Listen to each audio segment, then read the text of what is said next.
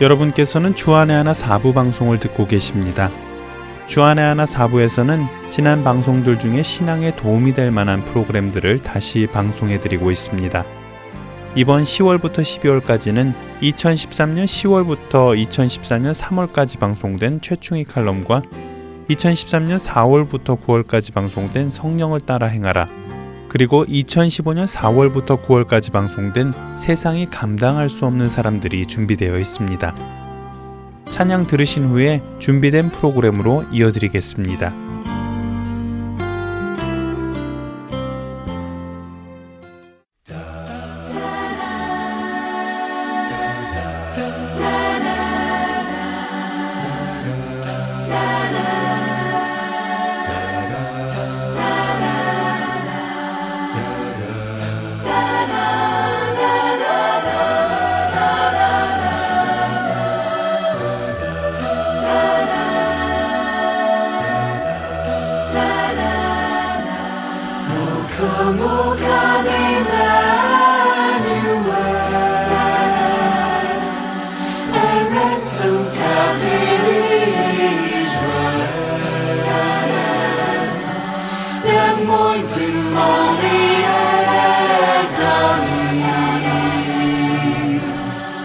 until the Son of God.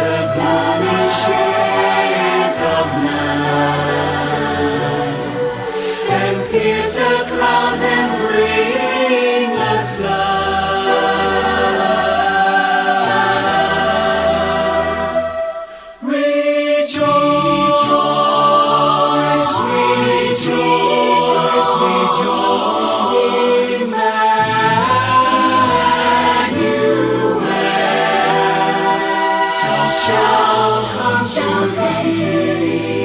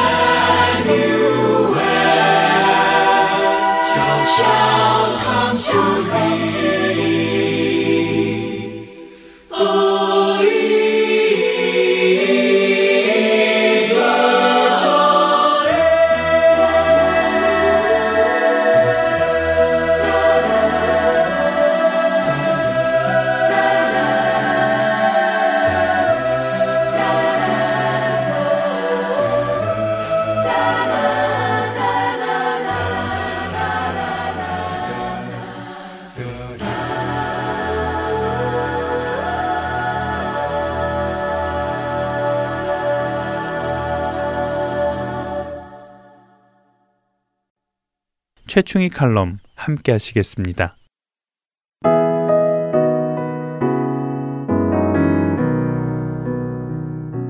one point five 이게 무슨 말이냐고요? 궁금하시죠?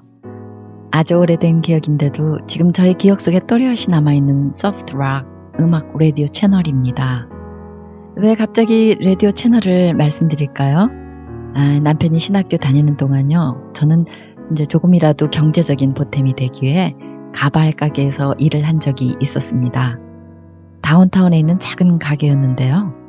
그 가게를 애용하는 손님들은 거의 대부분 흑인들이었죠.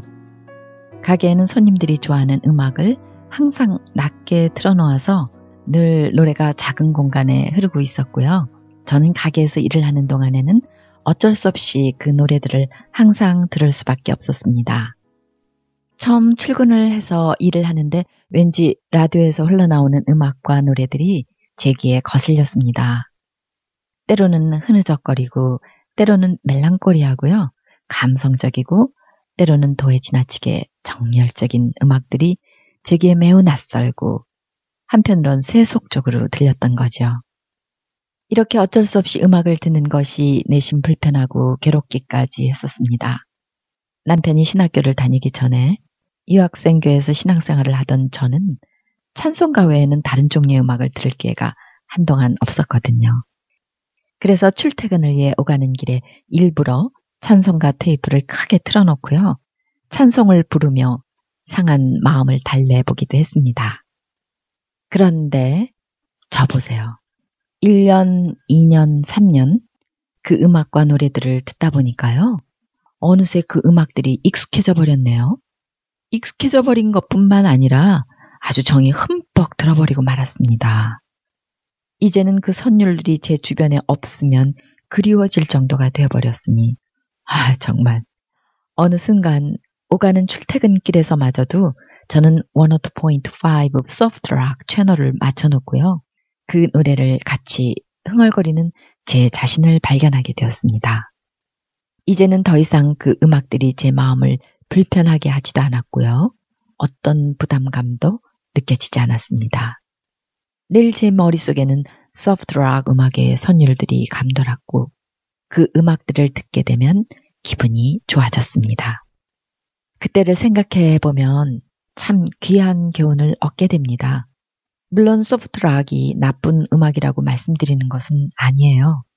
하지만 제가 말씀드리고자 하는 것은요, 사람이 얼마나 주변 환경에 영향을 받게 되는지를 말씀드리고 싶습니다. 하루 이틀, 그것이 한 달, 두 달, 그리고 1년, 2년이 지나면서 우리 생각이나 습관이 얼마나 다르게 변해 버리는지요.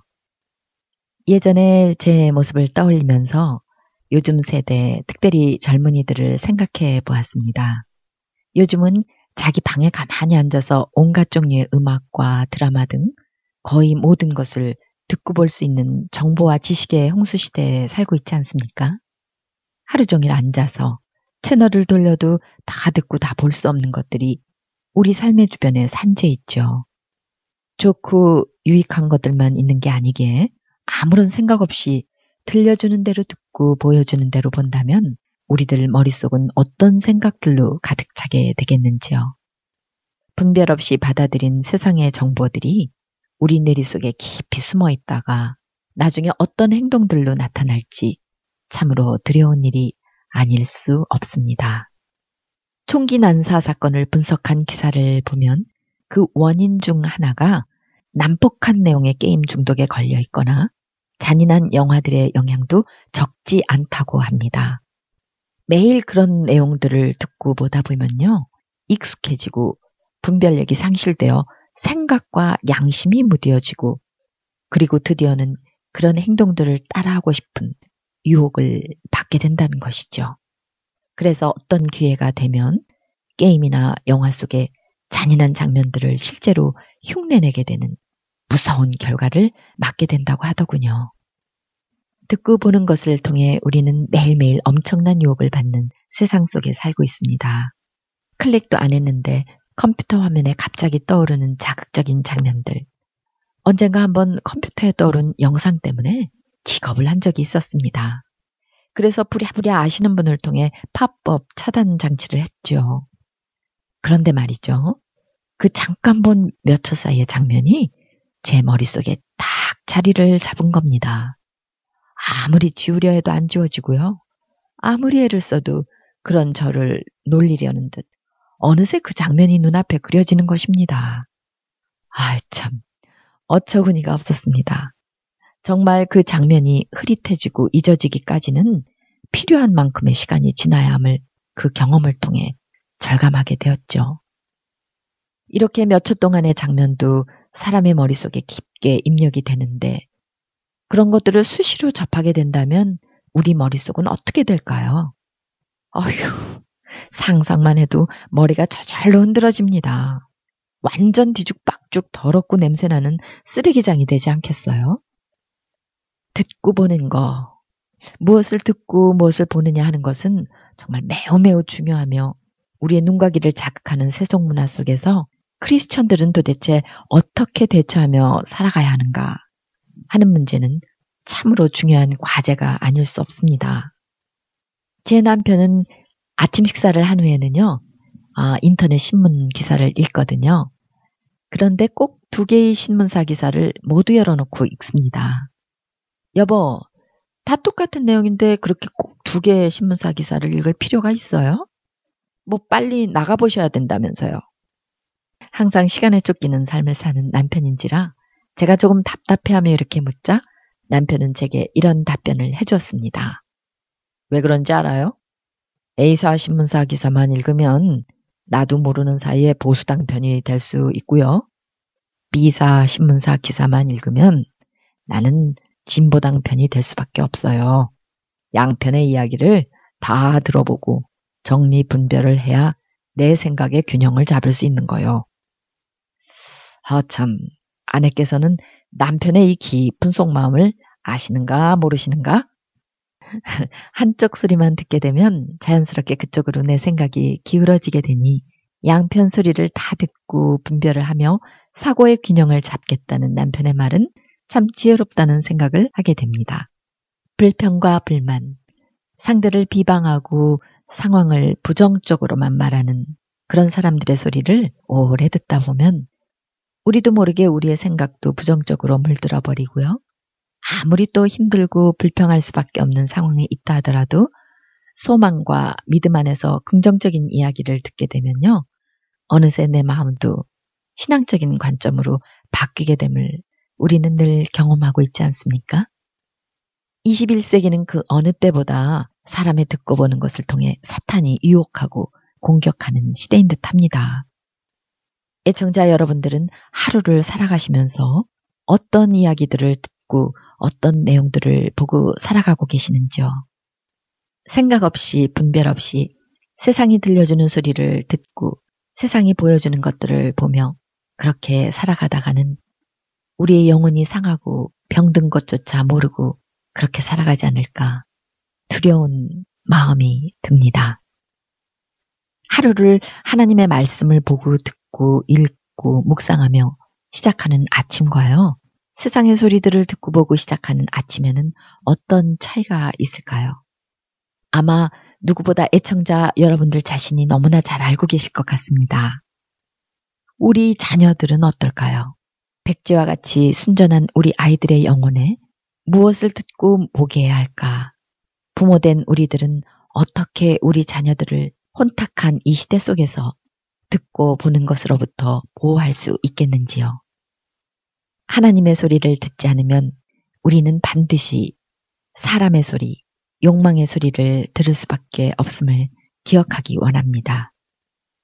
그러하기에 우리 자신과 우리 자녀들을 악하고 음란한 이 세대의 유혹과 타락으로부터 보호해야 할 책임이 그 어느 때보다도 요청되는 시대 속에 우리들은 살고 있습니다.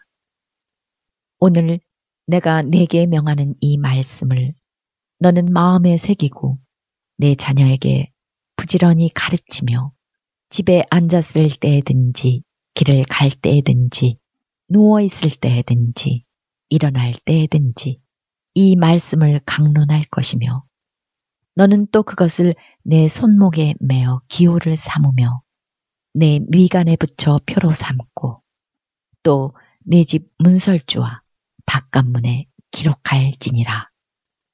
신명기 6장 6절에서 9절의 말씀입니다. 하텐 서울 복음 방송 애청자 여러분, 이번 한 주간도 사람의 소리, 세상의 소리가 아닌 하나님의 음성에 귀를 기울이시고요. 하나님의 뜻을 분별하여 순종하시는 거룩한 그리스도인의 삶으로 승리하시기를 간절히, 간절히 축원합니다. 샬롬. Thank you.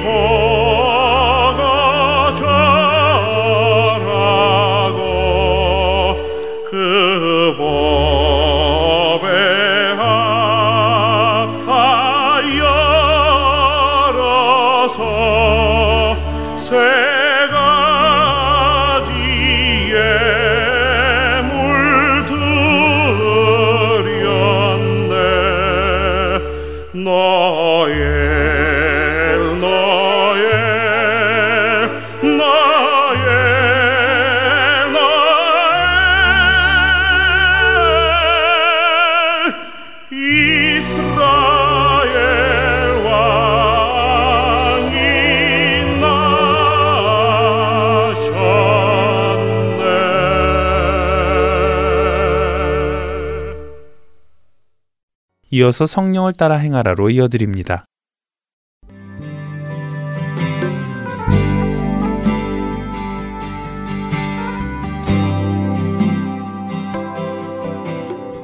여러분 안녕하십니까? 성령을 따라 행하라 강순규입니다. 음행하는 죄는 거기에 상당한 대가를 결과로 가져온다는 것을 지난 시간에 나누었습니다.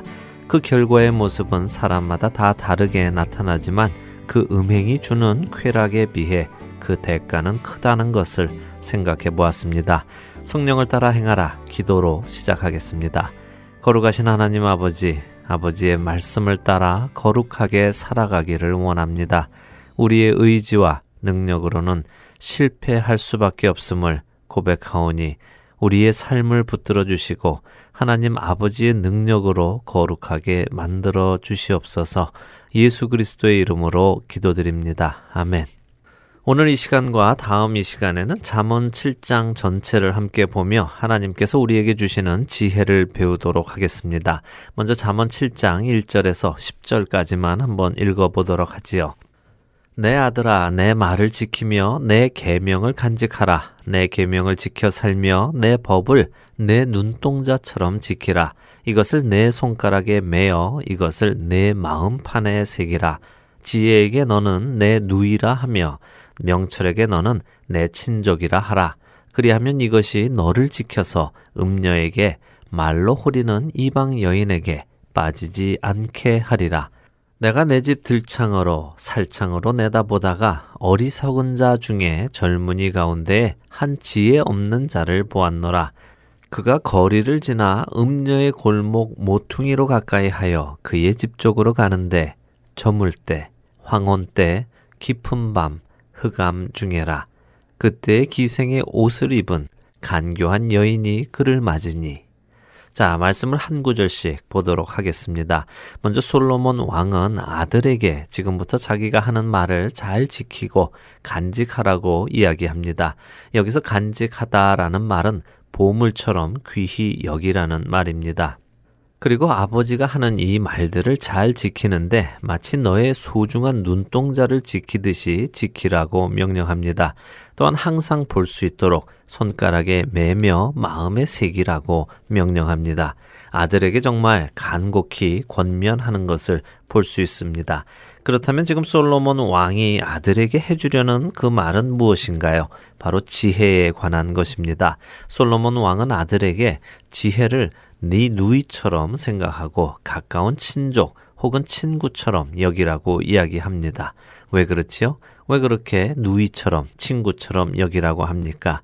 그렇게 지혜를 친근하게 여기고 가까이 두며 친분 관계를 유지하면 이 지혜가 너를 지켜서 음녀에게 또 말로 너를 홀리는 이방 여인에게 빠지지 않게 할 것이기에 그렇다는 것입니다. 이어서 솔로몬은 자신이 보았던 한 청년의 이야기를 해줍니다. 그 청년의 모습이 어떻게 묘사되어 있는지 한번 보겠습니다. 먼저 7절에 보면 그는 어리석은 자 중에 하나였다고 합니다. 그리고 지혜 없는 자로 묘사되어 있지요. 어리석은 자라는 말은 열려진이란 뜻의 파타흐라는 단어에서 나온 פתאים이라는 히브리어인데요. 이 말은 생각이 단순해서 외부의 유혹에 대해 그 마음을 무방비 상태로 열어놓아 쉽게 속아 넘어가는 사람을 뜻합니다. 그리고 지혜 없는 자라는 단어는 חסר לב라는 단어로 잠언 6장 32절에서는 무지한 자로 번역이 되어 있습니다. 문자적으로는 마음이 결핍된 이라는 뜻입니다만 잠시 앞장인 6장 32절과 33절을 읽어보시면 이해가 더욱 쉽게 되실 것입니다. 여인과 가늠하는 자는 무지한 자라. 이것을 행하는 자는 자기의 영혼을 망하게 하며 상함과 능력을 받고 부끄러움을 씻을 수 없게 되나니.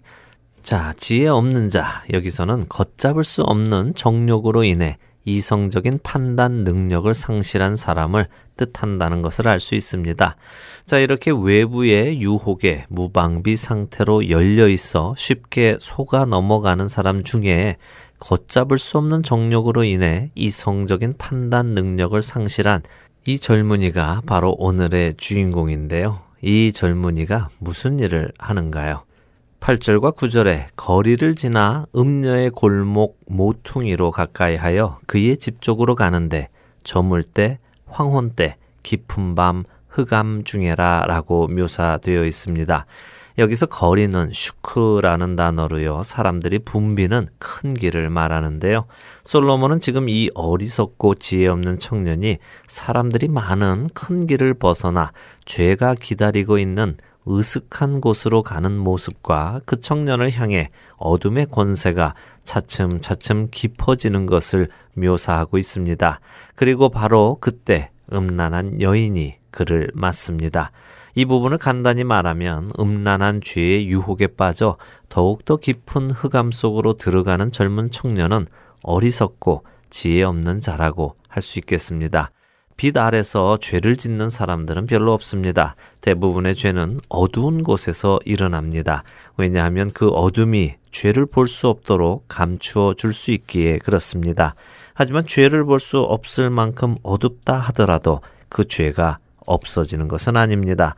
어둠 속에서 볼 수는 없지만 그 죄는 분명히 그곳에 존재하고 있습니다. 죄는 빛 앞으로 나와야 합니다. 빛 앞에 나와서 용서받고 씻음받아 없어져야 하는 것입니다.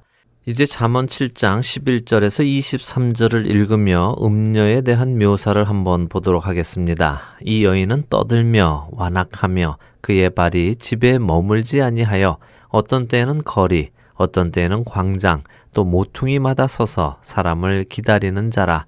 그 여인이 그를 붙잡고 그에게 입맞추며 부끄러움을 모르는 얼굴로 그에게 말하되 내가 화목제를 드려 서원한 것을 오늘 갚았노라. 이러므로 내가 너를 맞으려고 나와 네 얼굴을 찾다가 너를 만났도다. 내 침상에는 요와 애굽의 문이 있는 이불을 폈고 몰약과 침향과 계피를 뿌렸노라. 오라 우리가 아침까지 흡족하게 서로 사랑하며 사랑함으로 희락하자. 남편은 집을 떠나 먼 길을 갔는데 은 주머니를 가졌은즉 보름날에나 집에 돌아오리라 하여 여러 가지 고운 말로 유혹하며 입술에 호리는 말로 꿰물어 젊은이가 곧 그를 따랐으니 소가 도수장으로 가는 것 같고 미련한 자가 벌을 받으려고 쇠사슬에 매이러 가는 것과 같도다. 필경은 화살이 그 간을 뚫게 되리라. 새가 빨리 그물로 들어가되 그의 생명을 잃어버릴 줄을 알지 못함과 같으니라. 음녀에 대한 묘사가 꽤 길게 되어 있습니다. 이 음녀가 하는 행동과 말을 잘 들어보면 오늘을 사는 우리에게 음행이 어떠한 모습으로 다가오는지도 알 수 있습니다. 먼저 이 구절들을 읽으며 이 음녀가 한 남자의 아내인 것을 알 수 있습니다. 남편이 집을 떠나 먼 길을 갔다고 이야기하는 것으로 보아서 말입니다. 그리고 그녀는 떠들고 완악하다고 하는데요. 완악하다는 것은 도덕적으로 악하고 완고하여 일반적인 훈계나 충고로는 다루기 어려운 상태를 이야기합니다.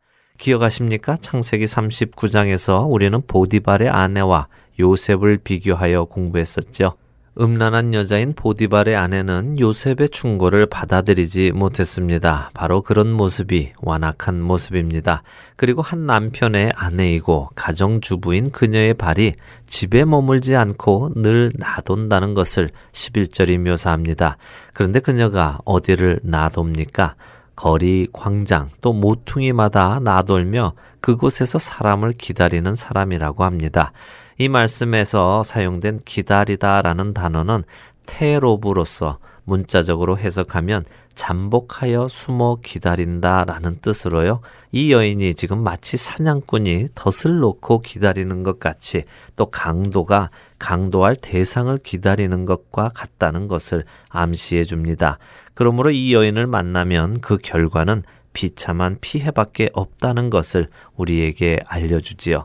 죄는 우리를 즐겁게 해주기 위한 것이 목적이 아니라 우리를 파멸로 이끄는 것이 목적입니다. 만일 죄가 우리에게 유익하다면 왜 하나님께서는 그 죄들을 멀리하게 하시겠습니까? 오히려 죄를 장려하시지 않으시겠습니까? 하나님께서는 우리에게 최선의 것을 주시기 원하십니다. 그분께서 계획하시고 만드시고 주장하시는 모든 선한 것을 충만히 누리기를 원하십니다. 하지만 죄는 언제나 하나님의 그 최고를 포기하게 하고 최고보다 못한 것을 쫓게 만듭니다. 그리고 그 결과는 언제나 나락으로 떨어지는 것이고 멸망으로 인도하는 것입니다. 그 결과에 대한 책임은 죄를 쫓기로 결정한 자기 자신에게 있는 것이지요. 다음 이 시간에는 이 음녀가 한 이야기들을 좀 더 자세히 살펴보고 잠언 7장을 마무리하는 시간을 갖도록 하겠습니다. 다음 한 주 동안 잠언 7장을 수시로 한번 묵상해 보시기를 권해드리고요. 어리석은 자가 아니라 지혜 있는 자가 되시는 여러분들 되시기를 간절히 바랍니다. 성령을 따라 행하라 마치겠습니다.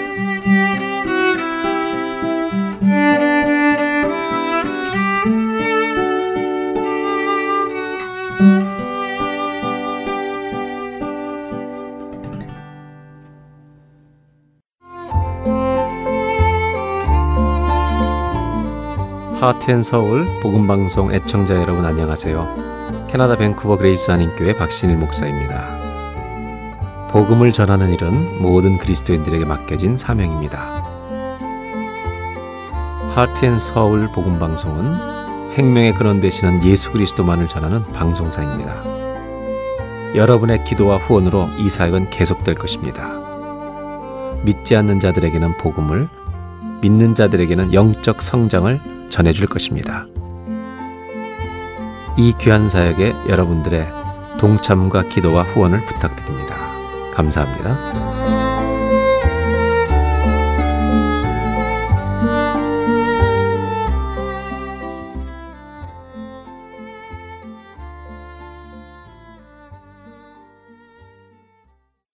세상이 감당할 수 없는 사람들 함께 하시겠습니다.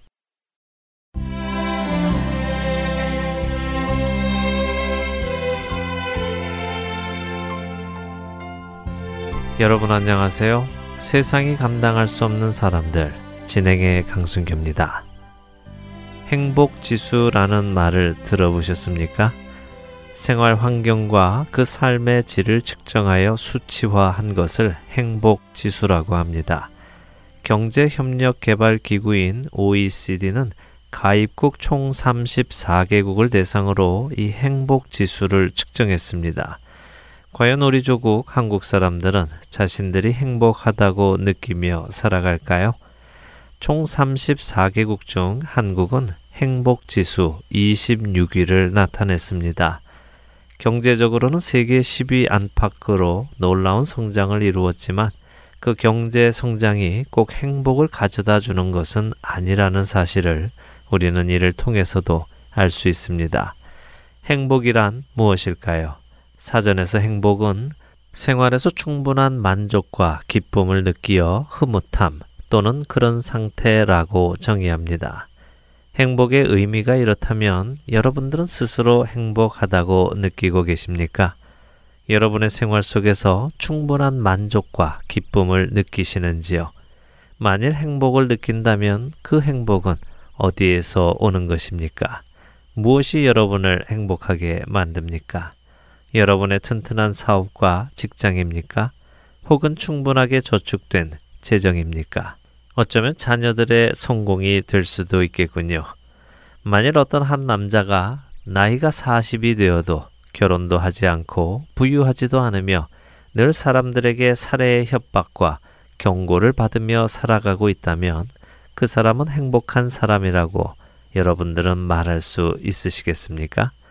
만일 여러분들이 그런 상황에 놓여 있었다면 여러분들은 여러분 스스로를 행복하다고 생각하시겠는지요? 오늘 여러분들에게 소개해 드릴 이 사람은 이런 상황 속에서도 자신을 행복한 사람이라고 말합니다. 왜 그럴까요? 무엇이 그에게 자신이 행복한 사람이라고 생각하게 할까요? 그렇습니다. 그에 대한 대답은 오직 예수 그리스도입니다. 오늘 여러분들께 소개해 드릴 세상이 감당하지 못했던 사람은 샤바즈 바티라는 파키스탄 그리스도인 형제입니다. 샤바즈 바티는 먼 옛날의 사람이 아니라 우리와 같은 시대를 살아간 사람입니다. 그는 1968년에 태어나 파키스탄 정부의 유일한 크리스찬 장관으로 살았던 사람입니다. 오늘은 여러분들과 그의 이야기를 들어보겠습니다.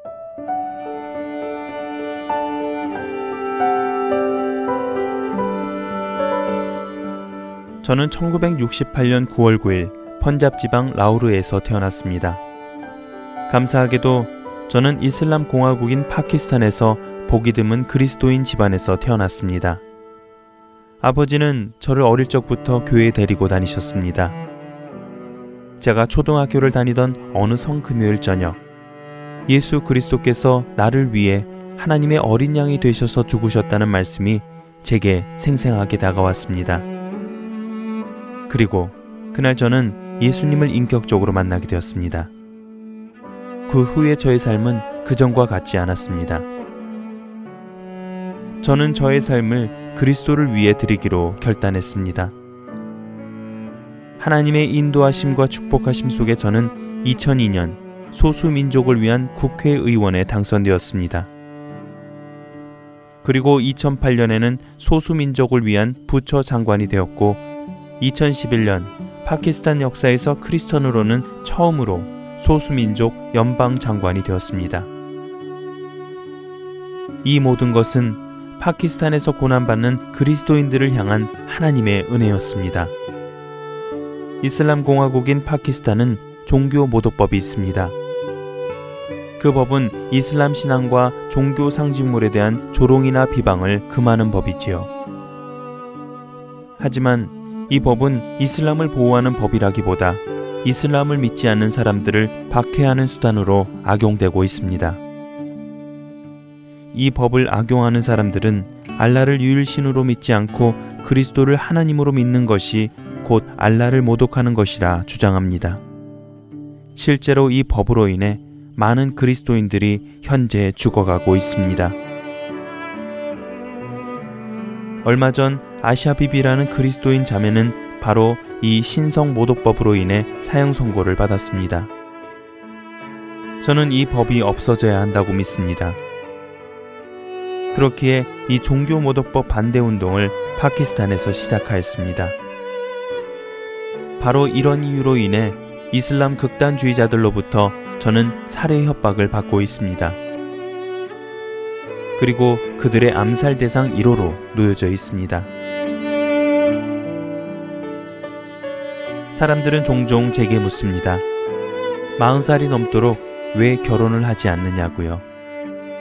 제가 결혼하지 않는 이유는 바로 이 테러와 살해 위협 때문입니다. 언제 죽을지 모르기 때문이지요. 사도 바울도 고린도전서 7장 26절에서 임박한 환란으로 말미암아 사람들이 독신으로 지내는 것이 좋다고 하지 않습니까? 저는 죽는 것이 두렵지 않습니다. 왜냐하면 우리를 위해 생명까지 주신 예수 그리스도를 믿기에 그렇습니다. 얼마 전 탈레반 대표에게 전화가 왔습니다. 그는 저에게 종교 모독법을 수정하거나 이 문제에 대해 이야기를 하면 살해될 것이라고 했습니다. 그러나 저를 이 자리에 있게 하신 분은 하나님이시며 이것은 많은 파키스탄 크리스천들의 기도의 응답입니다. 우리는 실천을 통해 우리의 신앙과 복음을 나타내야 할 때입니다. 우리가 그리스도를 따르는 자들임을 증명해야 할 때입니다. 저는 예수님을 위해 살고 예수님을 위해 죽을 것입니다. 훗날 주님을 위하여 제 생명을 희생할 수 있다면 저는 행복한 사람일 것입니다.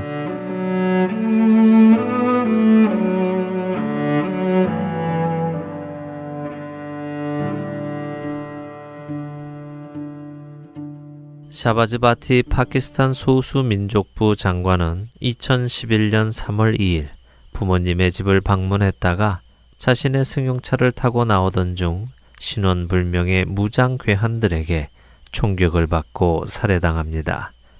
그의 살해 현장에는 탈레반과 알카에다의 이름으로 신성 모독법에 맞서는 이들에게 보내는 경고장이 뿌려져 있었습니다. 그리고 그의 사망 직후 CNN을 통한 탈레반 대변인 이사눌라 이사는 살해는 파키스탄의 신성 모독법에 반대하는 모든 이들에 대한 메시지라고 경고했습니다. 그들은 그렇게 샤바즈 바티의 생명을 빼앗아 갔습니다. 그러나 그들은 그에게서 영원한 생명도 또 그 생명의 주인 되시는 예수 그리스도도 빼앗아 갈 수는 없었습니다. 그는 다가올 환난과 박해의 위험 때문에 결혼하지 않고 혼자 살면서도 또 이슬람 공화국에서 외롭게 그리스도인으로 살면서도 자신이 그리스도인으로 살다가 그리스도를 위해 자신의 생명을 희생할 수 있다면 자신은 행복한 사람이라고 고백했습니다. 다시 한번 행복의 정의를 생각해 봅니다. 생활에서 충분한 만족과 기쁨을 느끼어 흐뭇함 또는 그런 상태. 예수를 그리스도로 자신의 삶에서 소유한 사람은 자신의 생활에서 충분한 만족과 기쁨을 느끼어 언제나 흐뭇합니다. 그리고 내게 생명 주신 그분을 위해 생명을 내어드리는 것을 영광과 기쁨으로 생각합니다. 내가 달려갈 길과 주 예수께 받은 사명, 곧 하나님의 은혜의 복음을 증언하는 일을 마치려 하면은 나의 생명조차 조금도 귀한 것으로 여기지 아니하노라. 사도행전 20장 24절의 말씀입니다. 예수를 그리스도로 소유한 사람을 세상은 감당할 수 없습니다. 세상이 감당할 수 없는 사람들 마치겠습니다.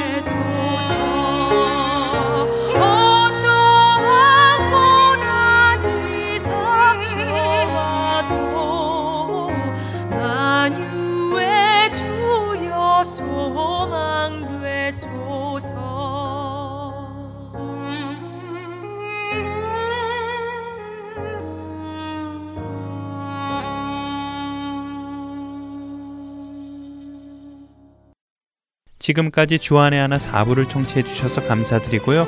계속해서 주안의 하나 5부로 이어드리겠습니다.